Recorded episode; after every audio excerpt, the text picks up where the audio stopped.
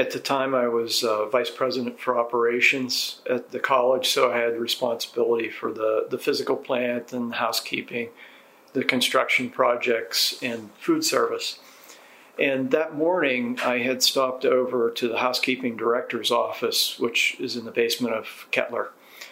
And uh, I had some uh, some things to discuss. And, and then on my way back to Crawford Hall, I passed through Ketler Rec and came into the Oak Room, and there were a group of students crowded around the TV that was in the Oak Room at that time. And um, they had a news uh, channel on, and it showed a plane crashing into the World Trade Center.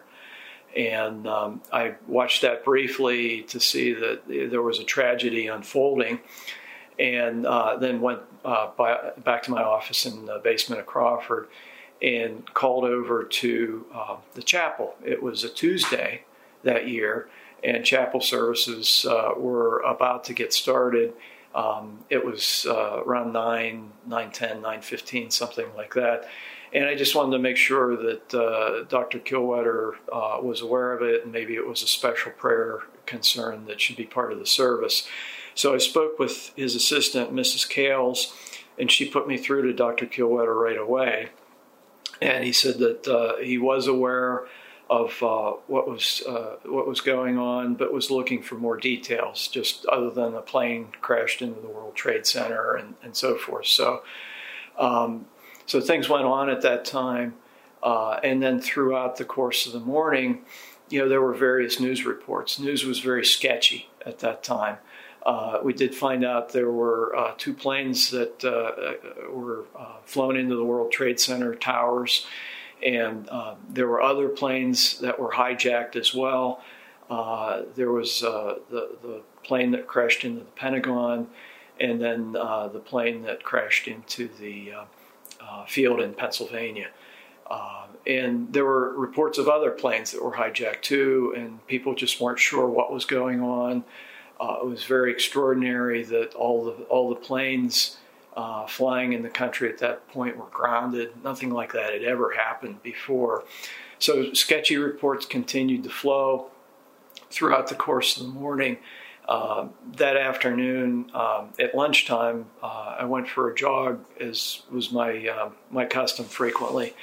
And as I was uh, walking uh, past the the boiler plant in the PLC parking lot, it, at that time they were constructing the addition for the chilled water facility.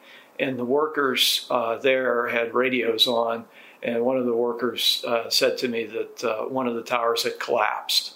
And, and that was just unfathomable to me. It, it was everything just was a shock, uh, one thing after another.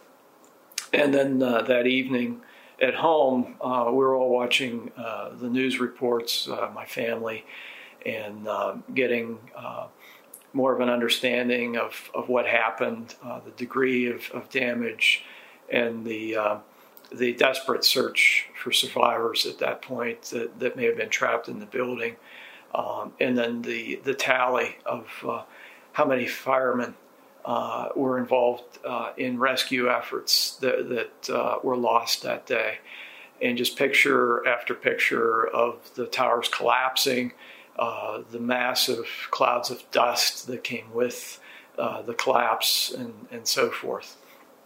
So um, that was that day. Uh, on campus, then, there was a uh, memorial service that was planned, I believe, for Friday of that week. So this happened on Tuesday. We had a memorial service in the chapel on, on Friday, and I remember um, that I uh, gave a prayer at that service and, and, there were other people that participated as well, and um, uh, just the sadness uh, that we had at that point, and and the uncertainty of what was happening to our country uh, was a bit overwhelming, uh, not knowing what follow-on uh, attacks uh, might might be planned or might happen, and it really changed our lives from then on. just uh, air travel, especially with the amount of security that was added, uh, the screening processes and, and so forth that were added at that point. Um, about a year later, uh, on the anniversary, uh, first year anniversary of 9 11, we had a, uh, uh, a service as well. And I remember it was it was outside, and uh, people were lining the sidewalks around the quad at that point. And, and at the time, a little humorous, the Rainbow Bridge was being reconstructed at that point. And um, uh, one of my roles, I had to go down to the workers who were using uh, saws to cut stone that were very noisy, and had to ask them to um, um, suspend that work uh, for about half an hour for the service so it wasn't interrupted. Uh, but those those were my recollections of um, 9/11. The only thing that I do recall is um, at, at, that time, uh, American flags were springing up everywhere. Uh, people were uh, putting huge flag decals on their cars, uh, at their homes, and so forth. And one of the things we did on campus is we got a very large flag um, and put it on the side of the Pew Fine Arts uh, Memorial Room that faced Main Street. And um, trying to think, I, I don't recall the, the, size of the flag. It was maybe 16 feet by by 12 feet or something like that. But it was very large. And I remember our uh, food service director at that time with uh, Bon Appetit, Mr. Ralph Murrah, uh, expressed to me the concern that, that you know, is that making the, the college a target? And that uh, the college might already be a, a, target because of its conservative views and position, and um, and, and, so on. So, uh, I I just found it hard to believe that you know, even though um, we're well known, we're still a small school, relatively speaking uh, student count wise and so forth in a in a rural area in Pennsylvania. It, it, was hard for me to, to to think that we would be a target for some uh, uh, potential terrorist act.